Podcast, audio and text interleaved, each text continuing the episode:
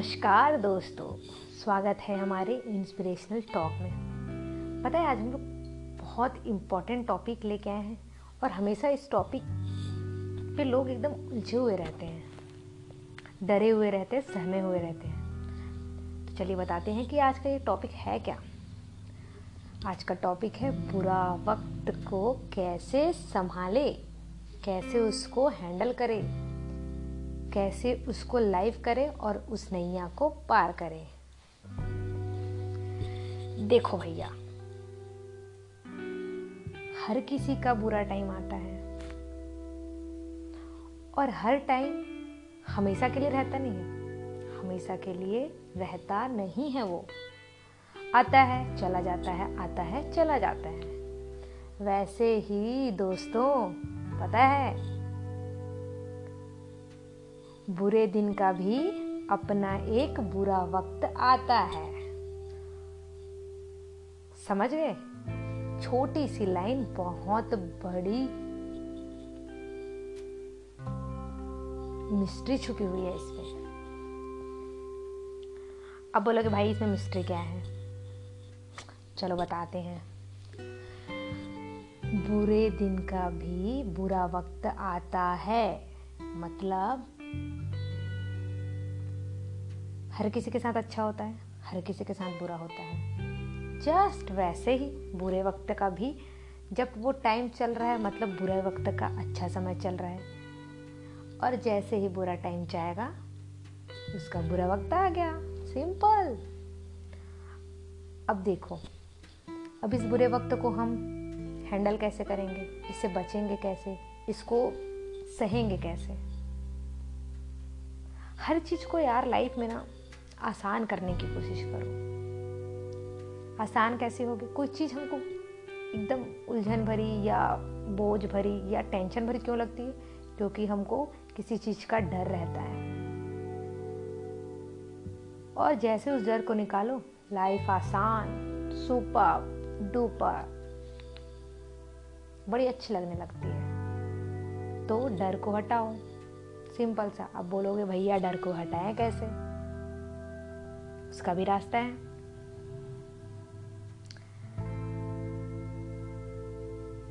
जैसे कि हर किसी का अपना अच्छा और बुरा वक्त होता है, जब हमारे पास बुरा वक्त आता है तो उससे डरो मत।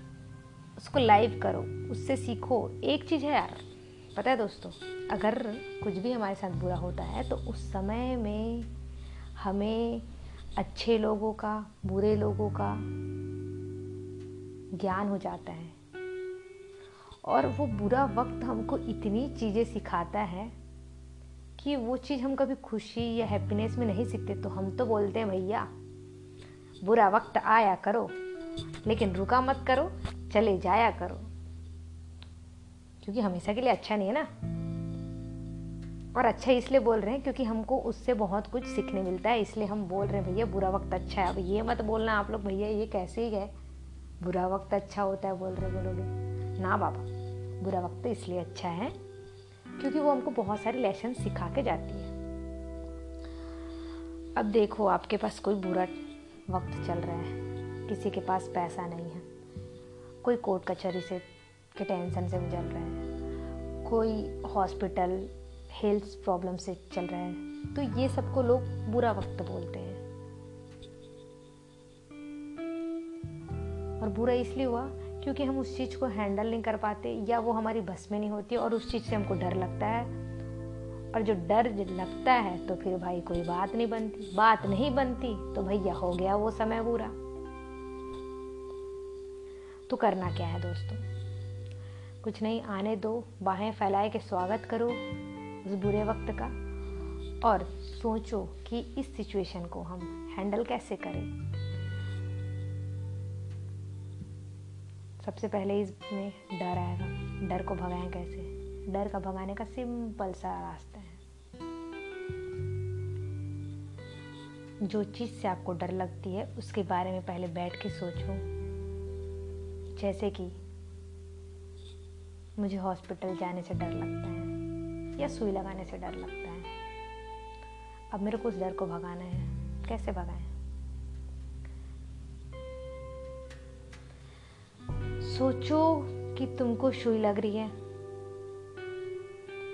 सुई लग रही है तो आपको पेन हो रहा है।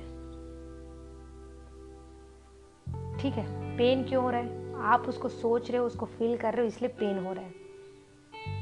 भाई, जब आपको सुई लग रही सामने किसी बंदे को खड़े कर दो, जिसके साथ आपको बात करने, मस्ती करने में अच्छा लगता है, उसके साथ मस्ती करो, इधर भैया डॉक्टर इंजेक्शन लगाया, आप उससे बात कर रहे हो और दर्द कब हुआ, कैसे हुआ, कुछ पता ही नहीं चलेगा। इट मीन्स डर को डाइवर्ट करो किसी अच्छी चीज़ में। और जब वो उस डर के साथ में आप कुछ अच्छी चीज़ करोगे तो वो डर का आपको फील ही नहीं होगा। और जब फील ही नहीं होगा भैया तो डर होगा कैसे? एक तो ये हुआ, एक रास्ता। एक और रास्ता है।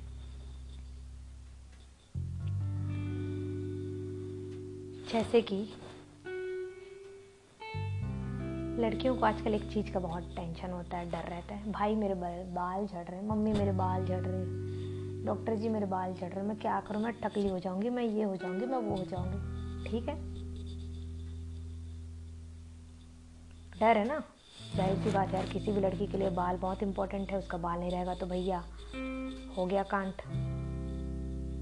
तो अब देखो इसको हैंडल कैसे करना है। सोच लो कि तुम्हारा बाल पूरा झड़ गया। गंजे हो गए। तो इसका मतलब क्या हम अब जीना छोड़ देंगे? ना बाबा, ना। यहाँ से आप अपना नेक्स्ट स्टेप लो कि भाई बाल झड़ गए तो झड़ गए। भैया विग लगा लो। सिंपल बस डर के आगे सोच को रोकने मत दो। जो डर जहाँ जिस चीज़ पे ख़त्म होती है, उस पेज को बंद करो, एक नया पेज ओपन करो और सोचो भैया कि अब ऐसा कुछ करते हैं जिससे अच्छा हो। और जब वो अच्छा होगा तो डर हट जाएगा भैया अपने आप। है कि नहीं? डर के बारे में इतना सोचो कि आखिर हो क्या सकता है? हो क्या सकता है? ज़्यादा से ज़्यादा लास्ट ऑप्शन क्या हो सकता है किसी चीज़ का कि द एंड हो जाएगा हमारी लाइफ का? ख़त्म हो जाएँगे बस। यही तो है भैया जीवन। यही तो है लास्ट एंड पॉइंट यही तो है भैया डर। इससे बड़ी कोई चीज़ है क्या? नहीं। तो भाई जब बाल झड़ रहे हैं तो क्या तुम मर जाओगे? नहीं मरेंगे। तो क्या करेंगे? कुछ नया करेंगे। अब ये तो सोच नहीं बैठ जाएँगे, भैया, अब हमारा बाल झड़ गया, हम तो टकले हो गए हैं, अब क्या करेंगे? हम नहीं निकलेंगे, हमारा तो जीवन यही खराब। ख़त्म कहानी। ना, इसको ऐसे हैंडल मत करो, उसको पॉजिटिव वे पे लेके चलो। यार, लाइफ बड़ी गोलगप्पे जैसी है। जैसे एक बार गोलगप्पे खाओ तो चटपटी लगती ना, और खाओ और खाओ और खाओ। बट इस लाइफ में गोलगप्पे हमको बनाने पड़ते हैं। हमें उसको चटपटा बनाना पड़ता है। रोको मत यार सोच को, रोको मत। जहाँ रोकोगे, कुछ अच्छा होगा नहीं। अच्छा होगा नहीं, डर आएगा। डर आएगा, बुरा वक्त आएगा। बुरा वक्त आया मतलब भैया खत्म। तो इसी के साथ दोस्तों, ये सेशन हम अभी ख़त्म करते हैं। अगर अच्छा लगे तो लाइक कीजिए। और अगर कुछ पूछना हो इस बारे में तो ज़रूर हमको कमेंट करके बताएँ। जय श्री राम।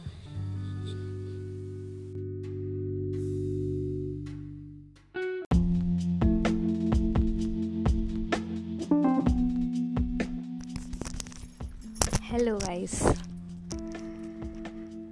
आज हम चाणक्य जी के बारे में बात करेंगे। आप सभी ने चाणक्य जी के बारे में तो कहीं ना कहीं पढ़ा होगा, सुना होगा। लेकिन हम चाणक्य जी की जो नीति है, वो और उनकी जो थोड़ी सी हिस्ट्री है, वो सब सीरीज़ बाय सीरीज़ उसको हम बताते जाएँगे, ठीक है? तो सबसे पहले ये दे, बताते हैं फ्रेंड्स कि चाणक्य जी थे कौन, है ना?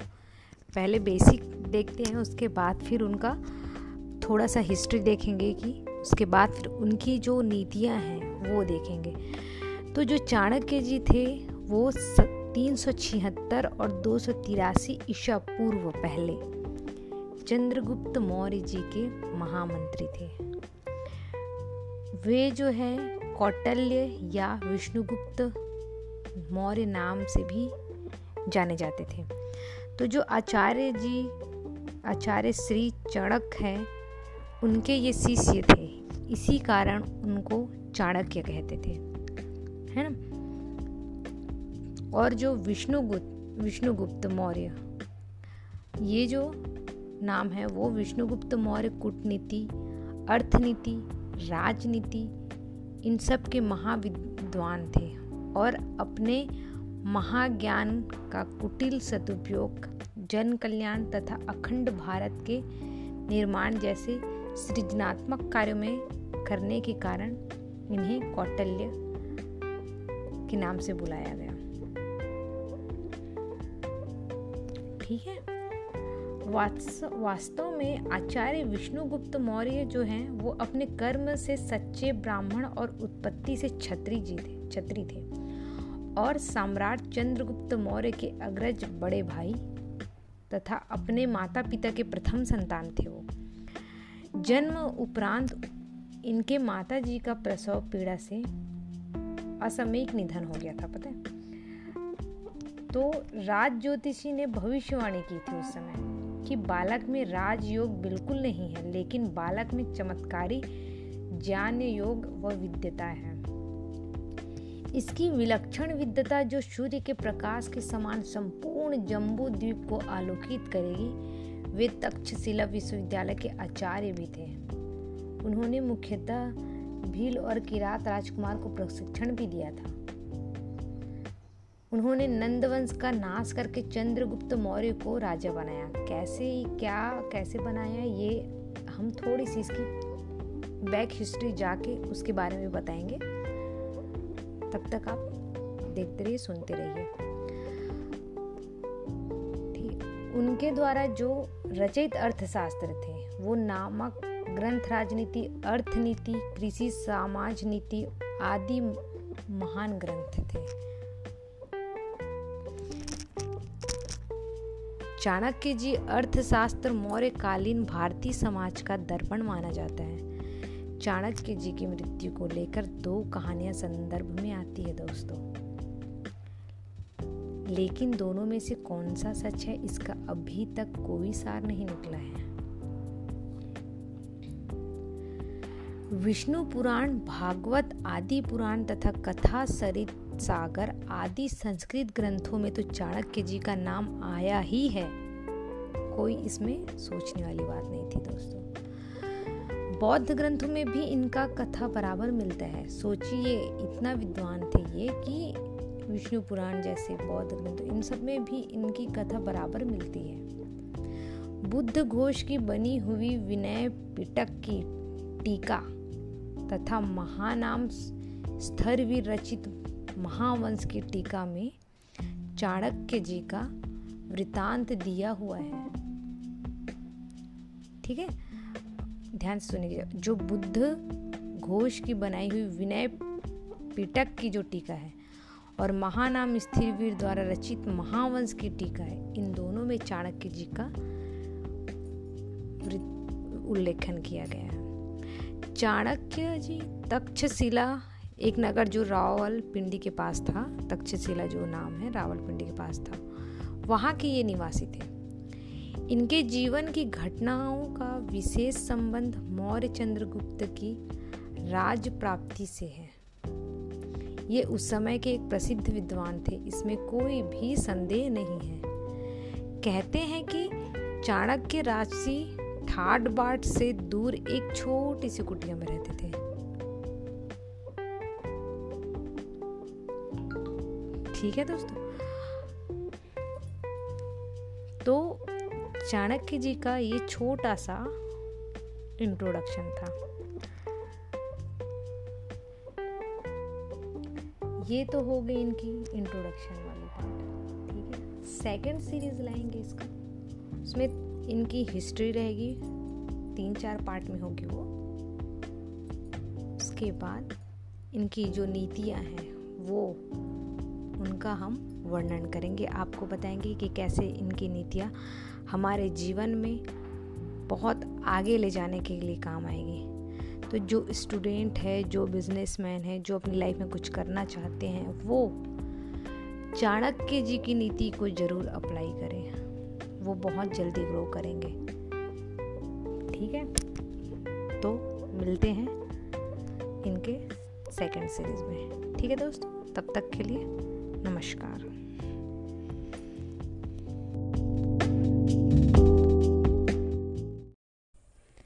हेलो फ्रेंड्स हमने चाणक्य जी की जो सीरीज़ स्टार्ट की थी, उसी का अब नेक्स्ट पार्ट है ये। पहले हमने उनकी शॉर्ट में लाइफ स्टोरी देखी। अभी अब इसमें उनकी छोटी छोटी कुछ इंसिडेंट्स हैं, जो उनकी नीतियाँ स्टार्ट करने से पहले ये कवर करेंगे हम। तो वो स्टार्ट करते हैं। तो ये एक फ़र्स्ट प्रथम स्टोरी है चाणक्य जी की, जो उनके साथ हुई थी। ये जो है कहीं ना कहीं उनके महान बनने से पहले की ये स्टोरी है। ठीक है?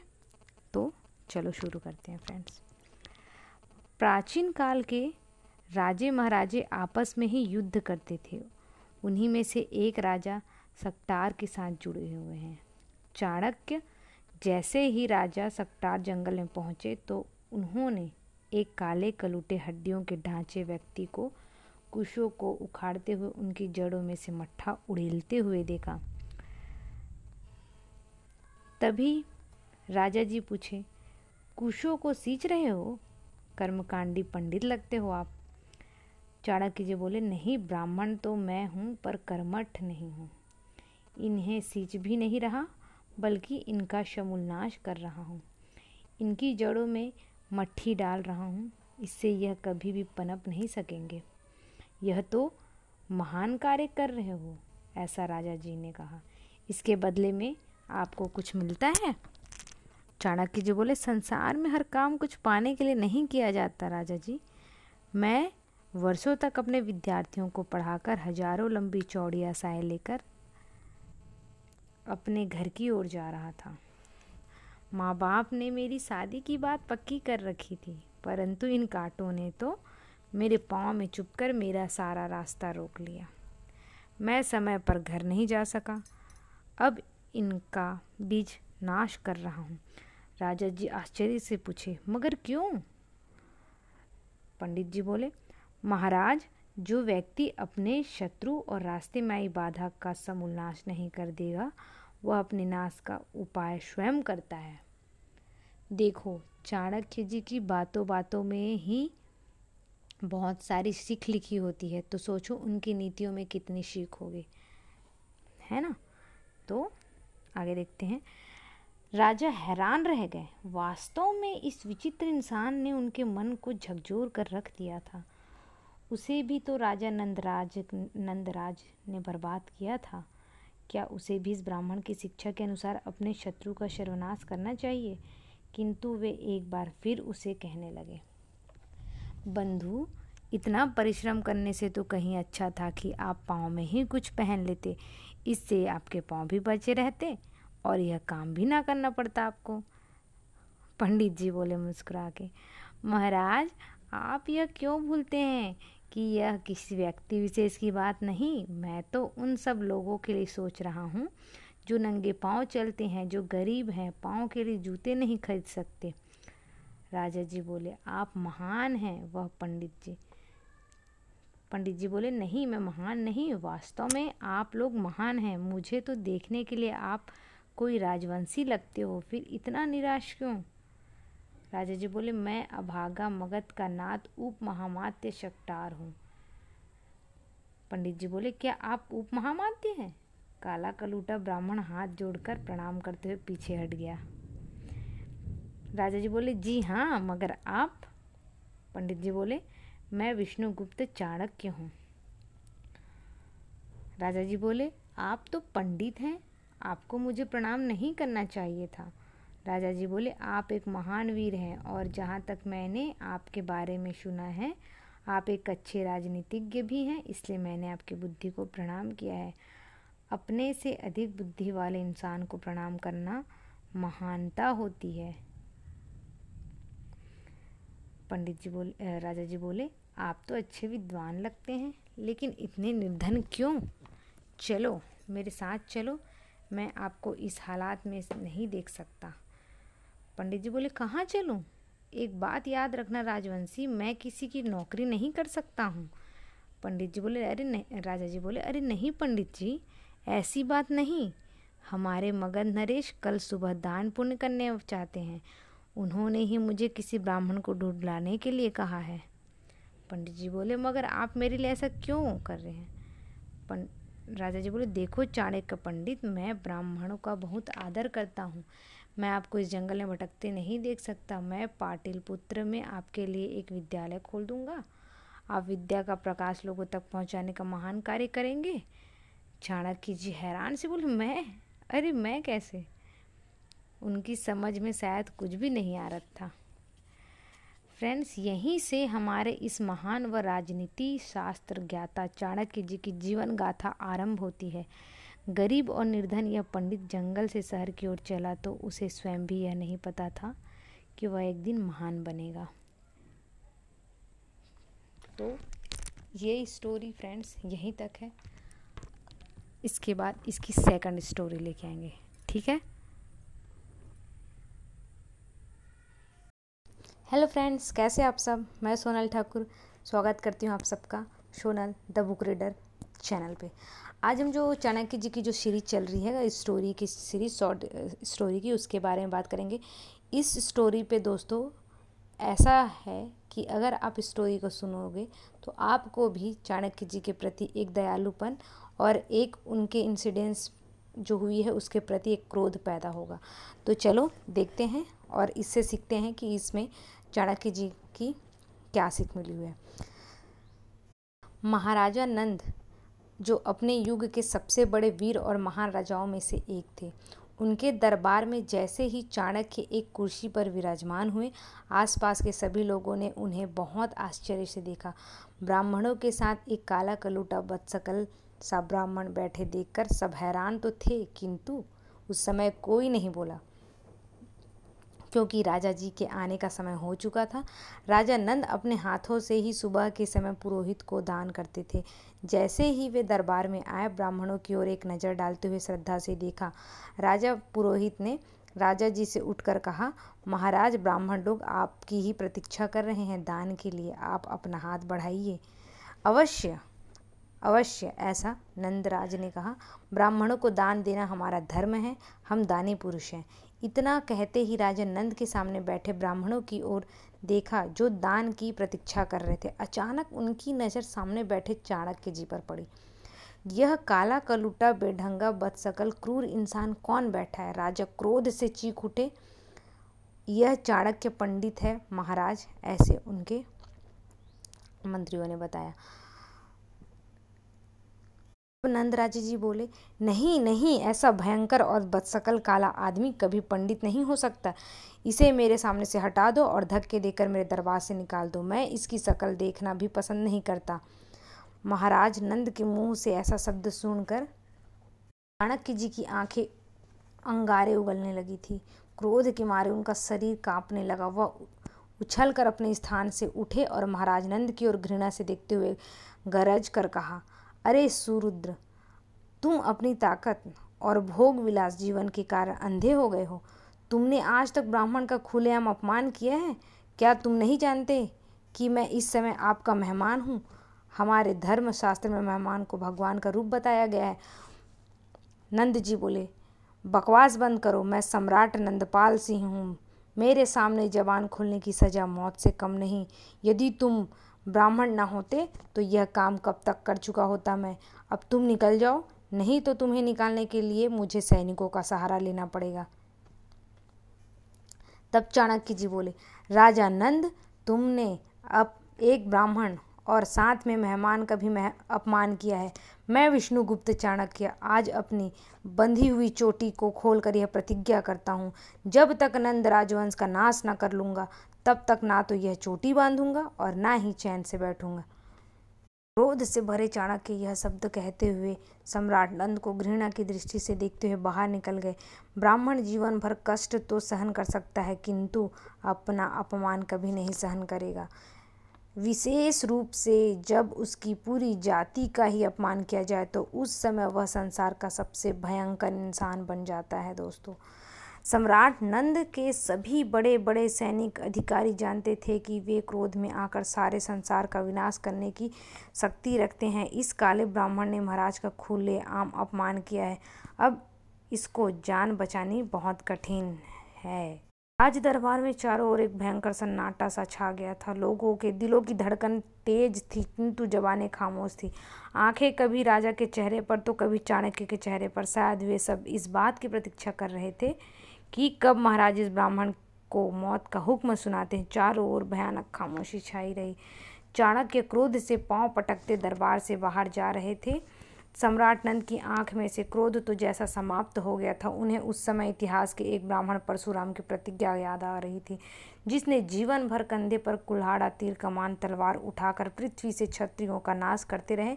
वही थे महान पंडित जिन्होंने कहीं पर भी तो अपना राज्य नहीं बनाया। बड़े बड़े वीर राजाओं को जान से मार कर वे चले गए। किसी देश के राजा ना बने और ना ही किसी के धन का प्रयोग किया। उनके सामने यही एक लक्ष्य था दोस्तों, बदला बदला और सिर्फ़ बदला। ब्राह्मण जाति के इतिहास में परशुराम एक महान वीर और सबसे अधिक क्रोधी, वेगरज, विश्वासी, त्यागी, तपस्वी माने गए हैं। उनके हाथों से बड़े बड़े वीर योद्धा मारे गए और अब यह चाणक्य एक लंबी ठंडी सांस भरते हुए राजा नंद से उस पंडित को अपने दरबार से बाहर जाते हुए देखा। उनका क्रोध तो था, ठंडा हो चुका था, मगर भविष्य के अंधेरे उनकी आँखों के सामने नाच रहे थे। तो क्या वह इस कुरु ब्राह्मण से हार मान लेते? तो नहीं नहीं, ऐसा नहीं हो सकता। ऐसा? नंद जी बोले, मैं सम्राट नंदपाल हूँ, मुझे कोई मेरे ही घर में चुनौती देकर नहीं जा सकता। मैं इसे इस अपमान की सज़ा ज़रूर दूँगा। तब नंद जी ने बोला, पकड़ो पकड़ो उसे, पकड़ो। सम्राट के मुँह से यह शब्द सुनते ही बहुत से सैनिक उठकर उसके पीछे भागे। पास बैठी, जो महारानी कुंचकी ने अपने पति की ओर देखकर कहा, नहीं महाराज, इसे मत रोको। यह ब्राह्मण है, स्त्री दुर्बल एवं ब्राह्मण पर हाथ उठाना किसी भी वीर का काम नहीं है। तब नंदराज जी बोले, तुम ठीक कहती हो कुंचकी हम ही क्रोध में इतने अंधे हो गए थे कि हम कुछ भी बुरा भला नज़र नहीं आ रहा था। यह कहते हुए सम्राट नंद अपने स्थान से उठ खड़े हुए। उनके पीछे महारानी कुंचकी भी चलने लगी। राजा और रानी दरबार से उठकर चले गए, किंतु उनके जाने के पश्चात आर्य सक्टा बार बार यह सोच रहे थे कि चाणक्य पंडित इस प्रतिज्ञा का क्या होगा। क्या वास्तव में ही राजा नंद का विनाश होने वाला है? परशुराम और चाणक्य की प्रतिज्ञा में कोई अंतर नहीं। ब्राह्मण यदि कोई प्रतिज्ञा कर लेता है दोस्तों तो वह उसे पूरा करता है या फिर मर मिटता है। प्रतिशोध की आग सकटार के अंदर भी तो सुलग रही थी। राजा नंद ने उसे भी तो एक बार बंदी बना दिया था, भले ही आज उसे आज़ाद कर दिया गया है, मगर बदले की आग तो अब भी उसके अंदर ही अंदर सुलग सी रही थी। तो ये थी दोस्तों, चाणक्य जी की सेकंड लाइफ शॉर्ट स्टोरी जिसमें चाणक्य जी के साथ बहुत बुरा हुआ। हर किसी को इस बात पे क्रोध आ सकता है, हर किसी के साथ। अगर ऐसा होगा तो उसे वो भी वैसा ही क्रोध ले सकता है। तो इस इस वीडियो में इतना ही है दोस्तों। मिलते हैं नेक्स्ट स्टोरी के साथ चाणक्य जी के। हम इस चैनल पे ऐसे ही अलग अलग बुकों की जो है स्टोरियाँ लाते रहेंगे। अगर जो इंटरेस्टेड हैं, वो हमारे चैनल से जुड़े सब्सक्राइब कीजिए, आपको कंटिन्यूसली आपको मिलते जाएगी। अभी चाणक्य जी की सीरीज़ चल रही है तो पूरा चाणक्य जी की सीरीज़ कंप्लीट करेंगे। मिलते हैं नेक्स्ट में दोस्तों।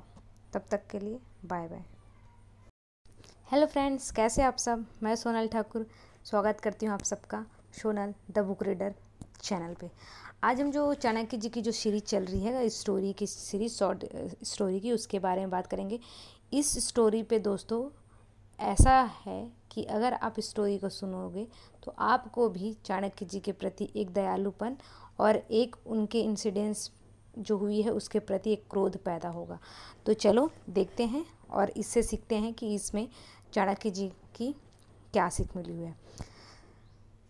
महाराजा नंद जो अपने युग के सबसे बड़े वीर और महान राजाओं में से एक थे। उनके दरबार में जैसे ही चाणक्य एक कुर्सी पर विराजमान हुए, आसपास के सभी लोगों ने उन्हें बहुत आश्चर्य से देखा। ब्राह्मणों के साथ एक काला कलूटा बदसकल सा ब्राह्मण बैठे देखकर सब हैरान तो थे, किंतु उस समय कोई नहीं बोला।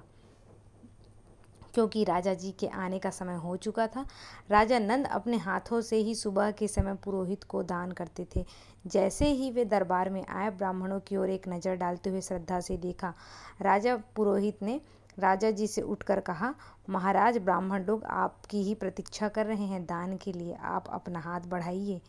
अवश्य अवश्य, ऐसा नंदराज ने कहा। ब्राह्मणों को दान देना हमारा धर्म है। हम दानी पुरुष हैं। इतना कहते ही राजा नंद के सामने बैठे ब्राह्मणों की ओर देखा जो दान की प्रतीक्षा कर रहे थे। अचानक उनकी नज़र सामने बैठे चाणक्य जी पर पड़ी। यह काला कलुटा, बेढंगा बदसकल क्रूर इंसान कौन बैठा है? राजा क्रोध से चीख उठे। यह चाणक्य पंडित है महाराज, ऐसे उनके मंत्रियों ने बताया। नंदराज जी बोले, नहीं नहीं, ऐसा भयंकर और बदसकल काला आदमी कभी पंडित नहीं हो सकता। इसे मेरे सामने से हटा दो और धक्के देकर मेरे दरबार से निकाल दो। मैं इसकी शकल देखना भी पसंद नहीं करता। महाराज नंद के मुँह से ऐसा शब्द सुनकर चाणक्य जी की आँखें अंगारे उगलने लगी थी। क्रोध के मारे उनका शरीर कांपने लगा। वह उछल कर अपने स्थान से उठे और महाराज नंद की ओर घृणा से देखते हुए गरज कर कहा अरे सुरुद्र, तुम अपनी ताकत और भोग विलास जीवन के कारण अंधे हो गए हो। तुमने आज तक ब्राह्मण का खुलेआम अपमान किया है? क्या तुम नहीं जानते कि मैं इस समय आपका मेहमान हूँ? हमारे धर्म शास्त्र में मेहमान को भगवान का रूप बताया गया है।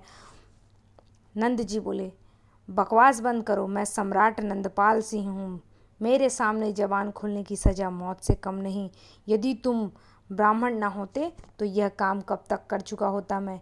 अब तुम निकल जाओ, नहीं तो तुम्हें निकालने के लिए मुझे सैनिकों का सहारा लेना पड़ेगा। तब चाणक्य जी बोले, राजा नंद, तुमने अब एक ब्राह्मण और साथ में मेहमान का भी अपमान किया है। मैं विष्णुगुप्त चाणक्य आज अपनी बंधी हुई चोटी को खोलकर यह प्रतिज्ञा करता हूँ। जब तक नंद राजवंश का नाश न कर लूँगा, तब तक ना तो यह चोटी बांधूँगा और ना ही चैन से बैठूँगा। क्रोध से भरे चाणक्य यह शब्द कहते हुए सम्राट नंद को घृणा की दृष्टि से देखते हुए बाहर निकल गए। ब्राह्मण जीवन भर कष्ट तो सहन कर सकता है, किंतु अपना अपमान कभी नहीं सहन करेगा। विशेष रूप से जब उसकी पूरी जाति का ही अपमान किया जाए तो उस समय वह संसार का सबसे भयंकर इंसान बन जाता है दोस्तों। सम्राट नंद के सभी बड़े बड़े सैनिक अधिकारी जानते थे कि वे क्रोध में आकर सारे संसार का विनाश करने की शक्ति रखते हैं। इस काले ब्राह्मण ने महाराज का खुले आम अपमान किया है। अब इसको जान बचानी बहुत कठिन है। आज दरबार में चारों ओर एक भयंकर सन्नाटा सा छा गया था। लोगों के दिलों की धड़कन तेज थी, किंतु जबानें खामोश थी। आँखें कभी राजा के चेहरे पर तो कभी चाणक्य के चेहरे पर। शायद वे सब इस बात की प्रतीक्षा कर रहे थे कि कब महाराज इस ब्राह्मण को मौत का हुक्म सुनाते हैं। चारों ओर भयानक खामोशी छाई रही। चाणक्य क्रोध से पाँव पटकते दरबार से बाहर जा रहे थे। सम्राट नंद की आँख में से क्रोध तो जैसा समाप्त हो गया था, उन्हें उस समय इतिहास के एक ब्राह्मण परशुराम की प्रतिज्ञा याद आ रही थी, जिसने जीवन भर कंधे पर कुल्हाड़ा तीर कमान तलवार उठाकर पृथ्वी से क्षत्रियों का नाश करते रहे। वही थे महान पंडित जिन्होंने कहीं पर भी तो अपना राज्य नहीं बनाया बड़े बड़े वीर राजाओं को जान से मार कर वे चले गए। किसी देश के राजा ना बने और ना ही किसी के धन का प्रयोग किया। उनके सामने यही एक लक्ष्य था दोस्तों, बदला बदला और सिर्फ़ बदला। ब्राह्मण जाति के इतिहास में परशुराम एक महान वीर और सबसे अधिक क्रोधी, वेगरज, विश्वासी, त्यागी, तपस्वी माने गए हैं। उनके हाथों से बड़े बड़े वीर योद्धा मारे गए और अब यह चाणक्य एक लंबी ठंडी सांस भरते हुए राजा नंद से उस पंडित को अपने दरबार से बाहर जाते हुए देखा। उनका क्रोध तो ठंडा हो चुका था, मगर भविष्य के अंधेरे उनकी आँखों के सामने नाच रहे थे। तो क्या वह इस कुरु ब्राह्मण से हार मान लेते? तो नहीं नहीं, ऐसा नहीं हो सकता। ऐसा? नंद जी बोले, मैं सम्राट नंदपाल हूँ, मुझे कोई मेरे ही घर में चुनौती देकर नहीं जा सकता। मैं इसे इस अपमान की सज़ा ज़रूर दूँगा। तब नंद जी ने बोला, पकड़ो पकड़ो उसे, पकड़ो। सम्राट के मुँह से यह शब्द सुनते ही बहुत से सैनिक उठकर उसके पीछे भागे। पास बैठी, जो महारानी कुंचकी ने अपने पति की ओर देखकर कहा, नहीं महाराज, इसे मत रोको।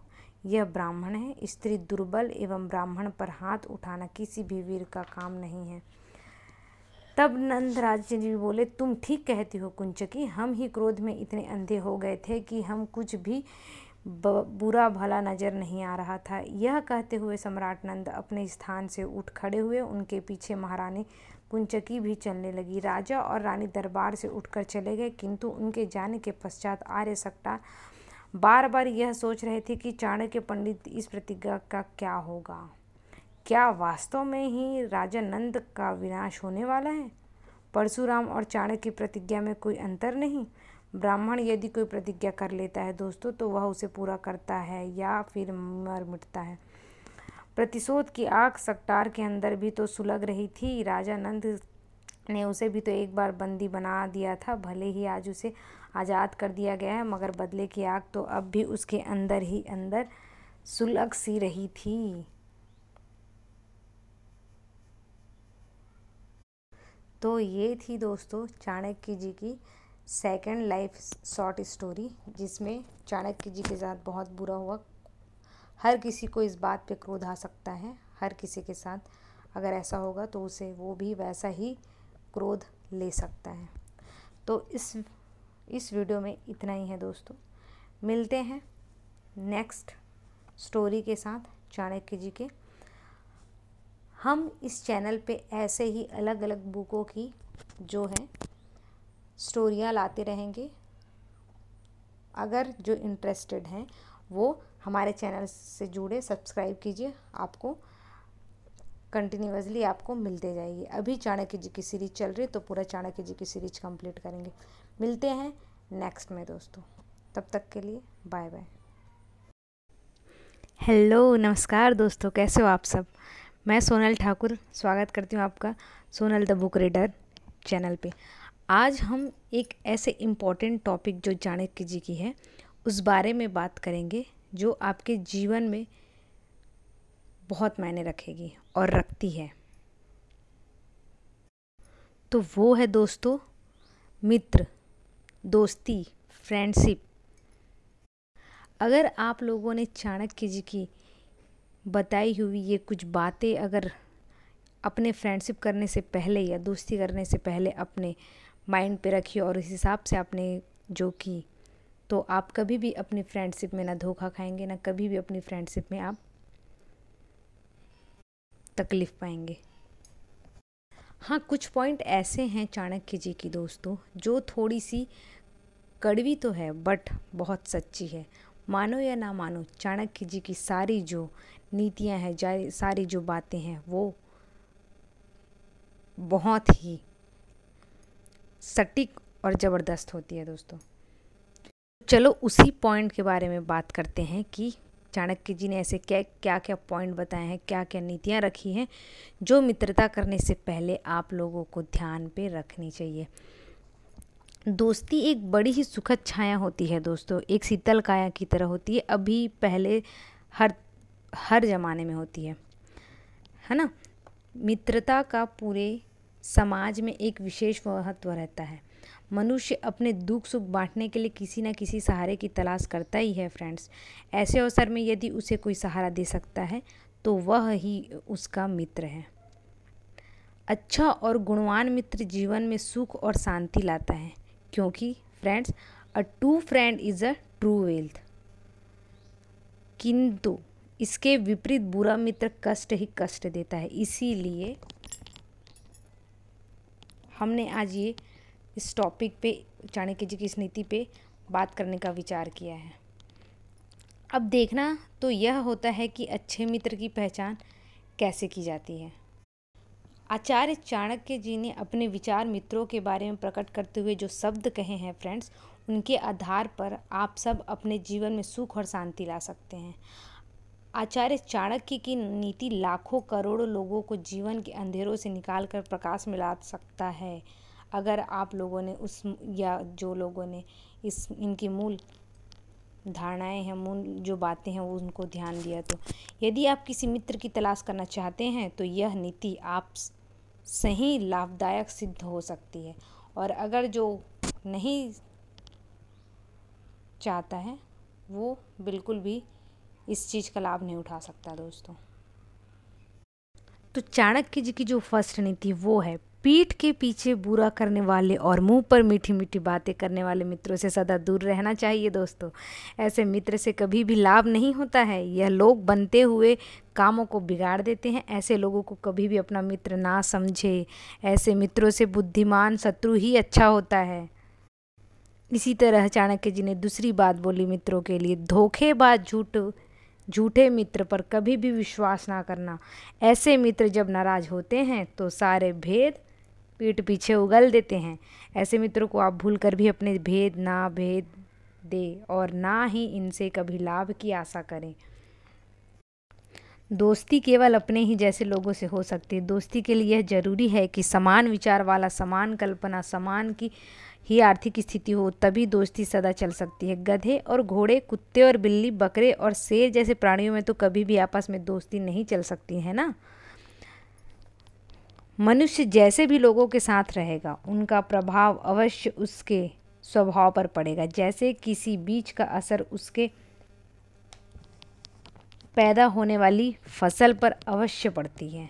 इसीलिए इस बात को सोच समझकर ही अपना दोस्ती बनाना चाहिए। यदि आपके दोस्त अच्छे हैं तो आप स्वयं ही अच्छे होंगे। दोस्त का पसीना जहाँ पे गिरे, सच्चा मित्र समय आने पर उस पर खून बहा दे, उसे ही असली मित्र समझना। यदि कोई मित्र ऐसा नहीं करता तो उसे मगरमच्छ भला है। जो कम से कम नकली आँसू तो बहा देता है।